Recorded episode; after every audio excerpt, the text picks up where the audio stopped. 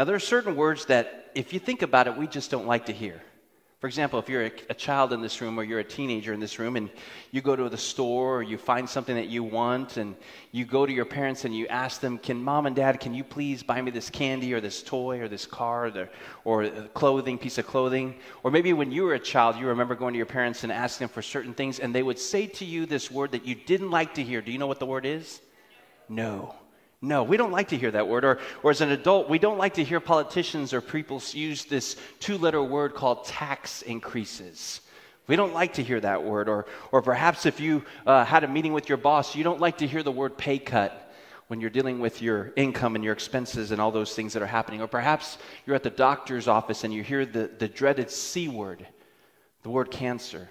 We don't like to hear that word. Or if you think about it, we don't like to hear that word if you're married to someone someday that your, your spouse decides to use the D word on you and say, divorce. I want a divorce. We don't like to hear those words. Or perhaps if you own a business and you realize that your expenses are higher than your income and you have to get to a, point in that decision that you, you think about that B word or you have to go through that B word called bankrupt. Or some of those words we don't like to hear. Or maybe at the end of the day, your, your, your, your boss or your supervisor calls you into the office and they say these two words that we don't like to hear you're fired. We don't like those words at all if you think about it. We don't like those words, and there's probably other words in your mind that you don't like to hear. They turn you off or whatever it may be. But there is one word that doesn't seem right to us in the days that we're living in or that we experience in this thing called life, and it's the word called empty. Empty. For example, how many of you have ever experienced an empty tank of gas? Raise your hand. You won't believe this, but this morning there was an individual that drove into our parking lot, and guess what? He ran out of gas. And Pastor David had gas. Well, well not that kind of gas, but a, a gas, a ta- you know, a tank of gas and so forth. And he gave him a little bit of uh, gas, and, and he went his way, but he somehow invited him to come back. Someone invited him to come back. Not only did he go and get gas, but he came back and he listened to the service at this at the sunrise service. God works in mysterious ways, amen. But how many of you in this room? I remember I just dropped off my son Mark at Turtleback Elementary School, and I was on E. Now, we're living in a day and age where your car will tell you how many miles you, you have left until you run out of gas. But mine was so low that it said, You better get it quick, brother. You know, I mean, it was low. It was so low that when I left the school and I started going down the hill, it ran out of gas.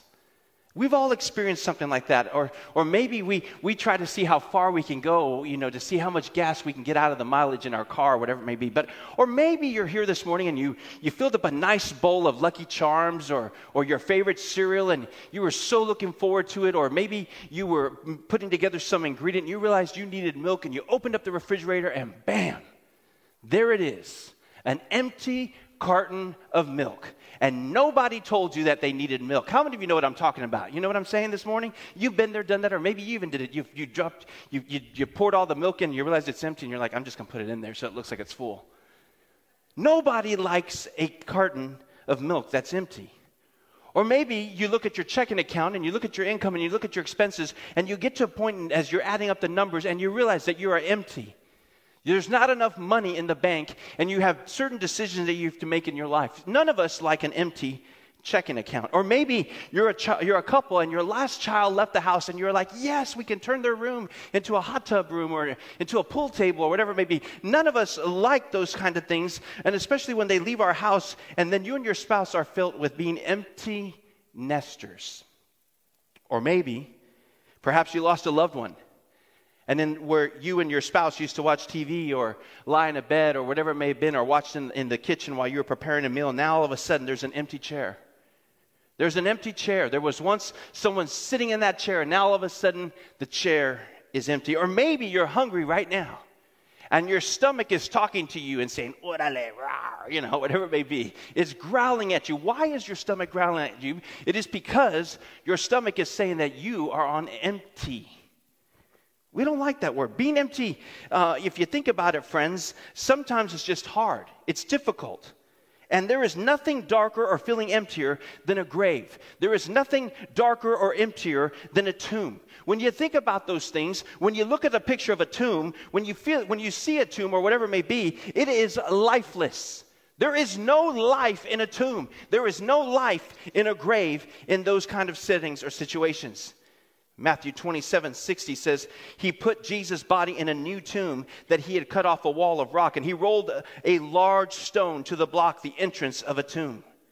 And Jesus, on that day that he died, he was literally placed in a dark, tight, catastrophic room and was shut sealed by a large circular slate of rock in that moment. And the light of the world, think about this the light of the world was clothed in, in, in, in, cloth and, and basically was there in that situation, shuttered in utter darkness. The hope of humanity was now shut in a tomb that was lifeless. Let me ask you a question this morning. Maybe there has been a time in your life that you felt empty. Maybe you feel empty right now. Maybe you feel empty spiritually. Maybe you feel empty mentally. You're exhausted. Maybe you feel empty relationally. You wish that you could mend those relationships that you had before COVID 19 happened, but now all of a sudden you don't even have a lot of friends. You don't have a lot of relationships, and you feel empty. Maybe you feel empty physically. I don't know where you may be, friends, but when we think about being empty, when we go through states of emptiness in our lives, we usually feel disappointed. Let me ask you this: when you when your gas tank runs gas tank runs out of gas and you end up pulling over to the side, are you like, yes, woohoo! I've run out of gas. I'm going to be late for work. I'm going to be late for picking up my kids. No, we're usually disappointed. We're usually disappointed when we run out of gas. Or maybe when you feel empty, you're, you're, going through a state of misery or heartache or anxiety or frustration or fear or loneliness or stress. But when you go through those seasons of being empty or going through a state of emptiness, you feel all those emotions and then some. And perhaps the next time that you feel boxed in pain, maybe the next time you feel boxed in frustration or a stone has sealed your exit to peace in your heart and in your life, I want you to focus on the portion of God's word that we read about when Mary Magdalene went and saw Jesus, and then she went back with others to tell Peter and disciples when they came back from the tomb where Jesus laid. They said two simple words opposite of the meaning of what we usually think about when we hear the word empty. And that is this when you think about the tomb, friends, it is empty. The tomb is empty today and forevermore. Amen. It was empty 2,000 plus years ago. It's empty today and it'll be empty forevermore because the tomb is no longer inhabited by a physical body. The dead body is gone. The tomb where Jesus laid is empty. Somebody shout hallelujah. Woo! How many of you are thankful for the empty grave? Amen. I'm thankful that it's empty, and I know that you are. Matthew 28 6 says, For he is not here, he has risen. Amen. God is so good. Today we celebrate the resurrection of Jesus Christ, the Son of God. And I want to minister to you about how his resurrection from 2,000 plus years ago still impacts our lives today and will continue to impact our lives forevermore. Now, the Redeemer of Scripture, Jesus Christ, who was promised by God, came to us to simply save us, to deliver us, to, to redeem us, to restore us and the world that we live in. And because of his resurrection, because of Jesus being our Redeemer, there's three simple things that I want you to remember. Because of the redemption of our Redeemer, Jesus, he wipes out the record of sins of our past. He wipes them out. Now, how many of you have ever had an accident or a ticket? Don't raise your hand, maybe. But if you've ever gotten a ticket or an accident, it stays on your record for a couple of years and then eventually it's erased. But for all of us in this room, there's things that have happened in our lives that we've done to others or that have been done to us. But Jesus, our Redeemer, wipes out the record of our sins of past. And He doesn't have to wait two or three or four or seven years to get them off of our record. The day that you and I decided to make Jesus Christ our Lord and Savior, He wiped out the record of sins of our past. Amen. Because of the resurrection of Jesus, Jesus, our Redeemer, He is the Savior of our present day. And because He is the Savior of our present day, He gives us life and He gives it to us more abundantly. He gives us a new life. He gives us new meaning. He gives us new structure. He gives us a new focus. He gives us a new plan because our Redeemer lives. Because of the resurrection of Jesus, our Redeemer, He gives us hope for our future.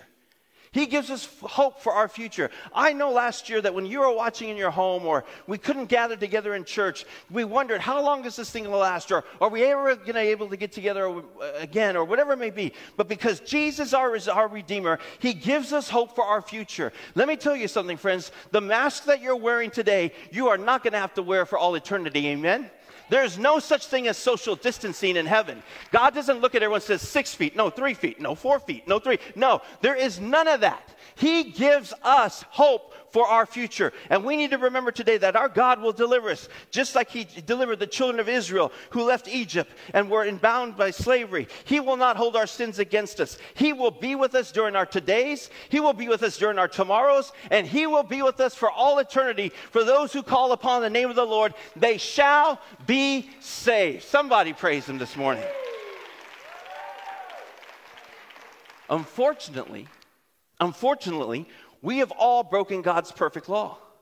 We've all broken God's perfect standards. We're clearly guilty as charged.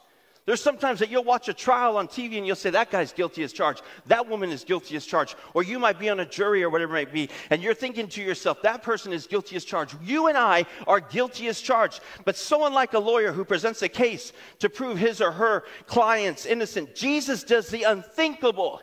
He took the punishment for us. His death on the cross, his lifeblood paid our penalty. And all through the Old Testament, God instructs followers of him to bring forth this perfect, spotless lamb to be the redemption for their sins. But as a part of his redeeming plan, the Son of God promised the Messiah. And the Messiah came to earth finally, and he offered himself as the perfect once and all sacrifice. And that was Jesus our Lord. Jesus is our Redeemer. His life and death resurrection enabled God to declare that those who call upon the name of the Lord shall be found not guilty. You went from guilty to not guilty because of the blood of the Lamb and because Jesus has rose from the grave. Amen. And that's because of that that we're able to stand innocent or we're able to stand before Him, even though we stand sometimes innocent or righteous before Him. But we have to remember that even though our Redeemer lives, there's a portion of Scripture that reminds us of who we are. It's found in Romans 3:23 and Romans 3:11 through 12, and it tells us that we're all sinners.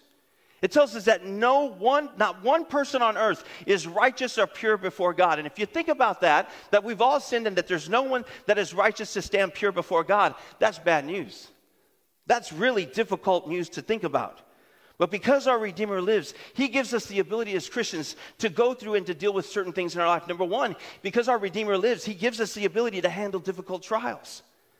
He gives us the ability to handle difficult trials. You don't have to turn to drugs or alcohol. You don't have to turn to addictions in your life. You can turn to the B I B L E. You can turn to the Word of God, God's plan of salvation to help you, to set you free, to, to help you to handle the difficulties and the trials and the tribulations that you face. Why? Because Jesus assists us to the adverse situations that we face in life. And it's from those situations that our character is shaped, that it's from those situations that our faith is, get, it gets stronger. How many of you have ever overcome a difficult trial or tribulation in your life? You didn't do it on your own, you did it because of the power of God. Yes, you did the natural and God did the supernatural, but you could never have done it without our Redeemer who lives today. The second thing is because our Redeemer lives, He gives us the ability as Christians to forgive others and to forgive ourselves. To forgive others and to forgive ourselves. Let me ask you a couple of questions. What would you say to a friend who betrayed you? You probably maybe post something on social media about them or who knows what. Maybe write them a letter or send them a text. But what would you say to a friend who betrayed you? What would you say? What would you do if everyone who loved you, everyone who cared for you, everyone that you worked with just decided one day that they didn't love you anymore and they just wanted to desert you? They didn't want anything to do with you. What would you say to a friend who disowned you? What would you say to someone who called down curses, swearing he didn't even know who you were? Maybe a family member, a friend, or a coworker, or something like that. In your time of need, did those things, what would you say? What would you say to those who hung on a cross next to you? What would you say to those who drove nails through your hands and your feet and put a spear in your side? What would you say? Oh, you just wait till I get to heaven. You in trouble. What would you say to the person who was killing you? But before Jesus could say the three powerful words that we, we declared on Good Friday, it is finished, he said three other words Father, forgive them. Forgive them. And it was done. He breathed his last breath, and Jesus told us what we should do when I asked those questions. Jesus showed us what we should do when we're betrayed. Have you been betrayed? Jesus showed us what we should do when we've been abandoned. Have you ever been abandoned? Have you ever been bullied? Have you ever been made fun of? Have you ever been disowned, mocked, or abused? One simple word can reverse the curse and the, the weight that holds you down, and it's the word forgive. And we are called to forgive others and also forgive ourselves as we recognize, as we recognize how much God forgave us. He forgave us. The reason our Redeemer lives, He gives us also the ability to live a life of humility. a life of humility. When we see our sins and we go through those, those sinful habits over and over again, and yet we ask for God's forgiveness, and, and time and time again, He forgives us. It's in those moments that we recognize and we appreciate God's mercy. We, ex- we appreciate God's riches at Christ's expense. We experience and we appreciate that word called grace and we humble ourselves and maybe even in a worship service you realize man I, have made it all about me or, or i've had a difficult week but you know what? There is therefore no, no condemnation for those that are in christ jesus. Father forgive me i repent and lord i choose to worship you. When you do that in your life you are going through experiencing a life of humility. And because our redeemer lives he gives us the courage to repent. He gives us the courage to say to the loved one or the spouse or someone you know what? I'm sorry. Will you forgive me because our Redeemer lives, He gives us the courage. When we look back at our past and present sinful acts or, or even our failures, we should want to change our lives. Why? Because we want to live for God. We want to love God. We want to serve God. We want to obey God with all of our heart, soul, mind, and strength. And when you think about those four things, that's the opposite of the bad news that I just shared with you. This is the good news that He gives us the ability to do those things and more. Because our Redeemer lives, I know that God is with us. How many of you know that God is with us today? Amen. And God is with us when we face trials. God is with us when we face difficulties. You and I are never alone. I want you to understand in hell, people are going to feel what loneliness feels like, like they've never felt before. We are not alone.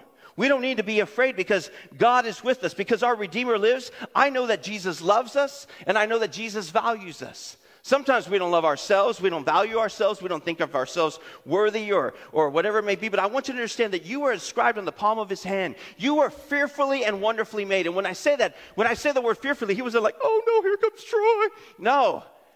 You are fearfully and wonderfully made. You are precious in his eyes. You are honored. You are loved by God. Because our Redeemer lives, I know that our life has purpose. All of our lives have a purpose. And for those that are followers of Jesus Christ, we're called by his name, and that is why we must represent God to others. We are his ambassadors, we are his representatives wherever we go. Think about that, friends. Because our Redeemer lives, we were created for God's glory. We were created for God's glory. We're living in a day and age where people are making it about their glory, about their fame, about their, their, their, their moments in life. But all that we can think, all that we can say, all that we can do, we're meant to reflect God's character to those around us. And because our Redeemer lives, we were, we, we were uniquely designed by God. You are not a piece of goo. You are not something that just some rocks collided and all of a sudden exploded and boom, there you are. You are not someone that came from an amphibian or, or, or some kind of a creature. You were uniquely designed by God. Your body and your mind were created by God. They were God's plan, and we were made in the process to praise Him. That's why the devil hates it when we praise God. That's why he tries to make it about styles and circumstances and situations. Because when you and I begin to praise God, you and I begin to put on the character of God. And because our Redeemer lives, we were meant to know God. We were meant to know God. We were created to know Him, to believe Him, to understand who God is. And I no longer live for myself. The day that I gave my life to Jesus Christ, or the day that I rededicated my life to Jesus Christ, I said, As for me in this house, I'm going to serve the Lord. The cross before me, the world behind me, no turning back, no turning back, no turning back. And I no longer live for myself. I don't live for this church. I don't live for my wife. I don't live for my kids. I don't live for my mom and dad. I live for Him and for Him alone. And that is what it's all about, friends. We're new creations. We are called to, especially those who call upon the name of the Lord. God moves us from the past to the present in our lives. Jesus is doing something new in us. We're controlled by Christ's love instead of our sins as soon as we make him our Lord and our Savior. And because our Redeemer lives, we can now have eternity in view. We now have a clear promise from God about his plans for taking his children to heaven. There will, there will be no more sorrows, there will be no more frustrations, there will be no disappointments, there will be no pain, there will be no death. This Easter, my brother is not here. My brother is going to turn, he would have turned 56 this coming Tuesday, April 6th. But I'm telling you, he's in heaven. He's in glory.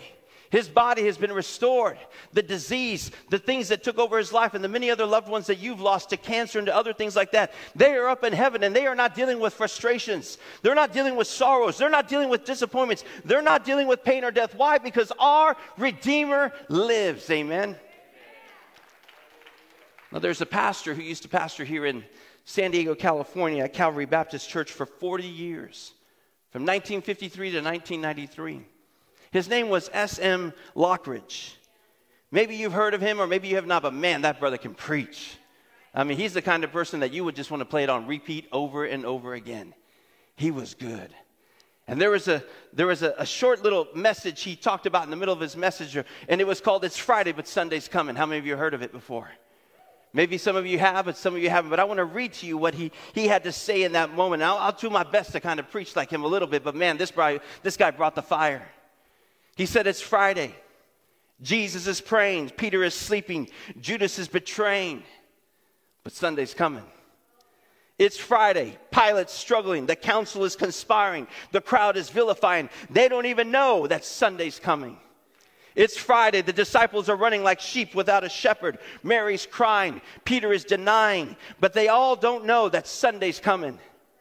It's Friday. The Romans beat my Jesus. They put a robe of scarlet on him. They crowned him with a crown of thorns. But they all didn't know that Sunday was coming.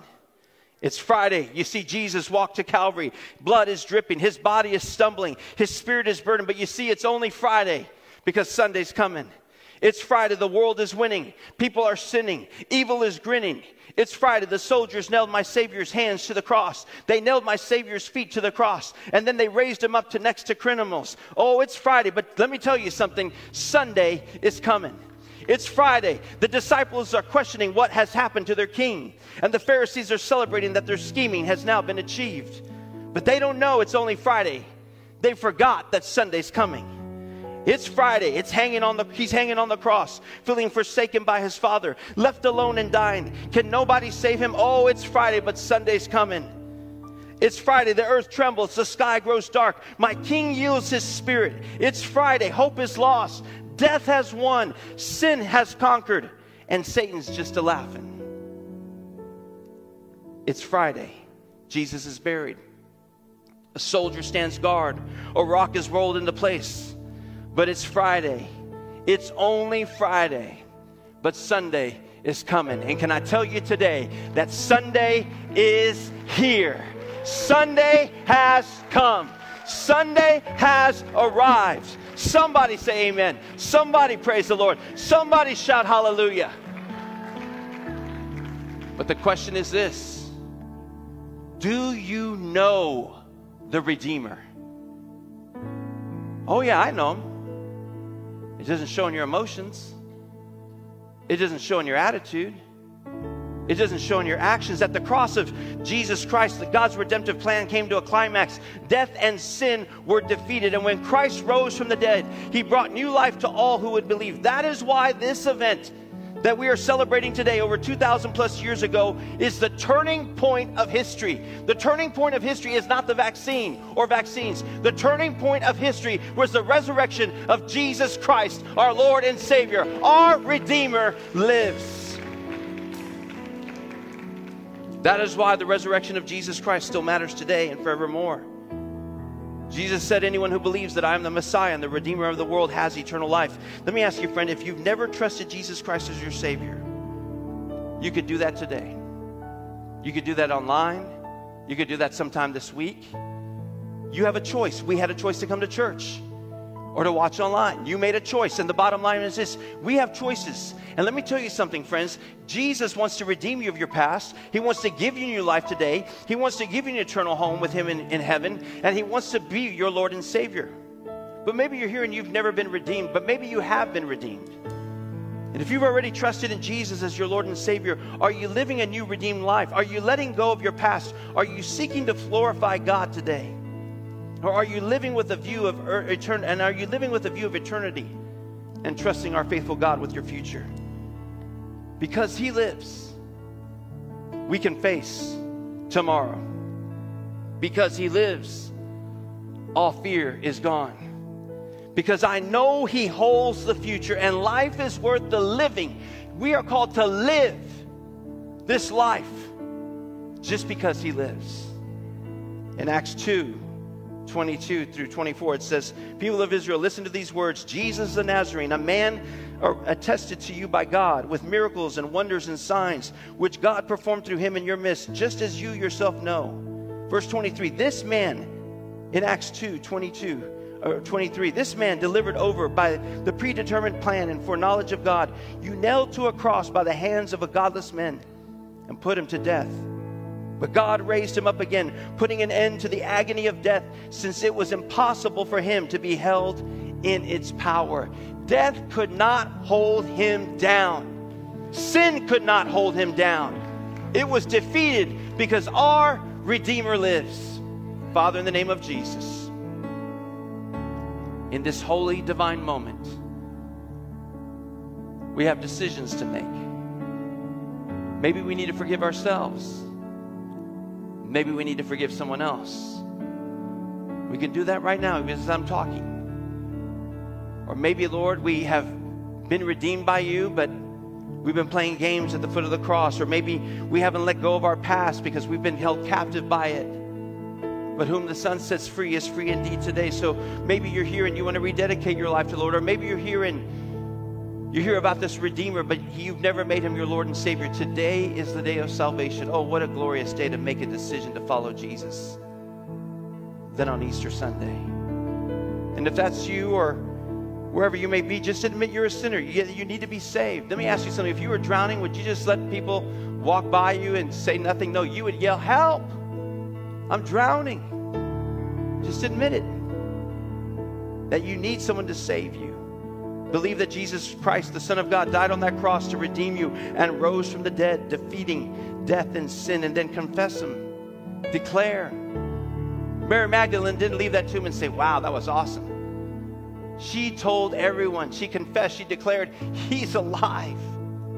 He has risen, He is no longer dead. And today, or sometime this week, or sometime this month, we need to declare, we need to confess that Jesus is Lord tell about the goodness of God. And so, wherever you may be, just wherever you might be, just say, Father, forgive me my sins, cleanse me from all unrighteousness. Jesus, I believe you died on that cross and you rose from the grave. And I confess you as my Lord and my Savior. Today, Jesus, it's all about you. And today, I give you the reins of my life. Have your way in me.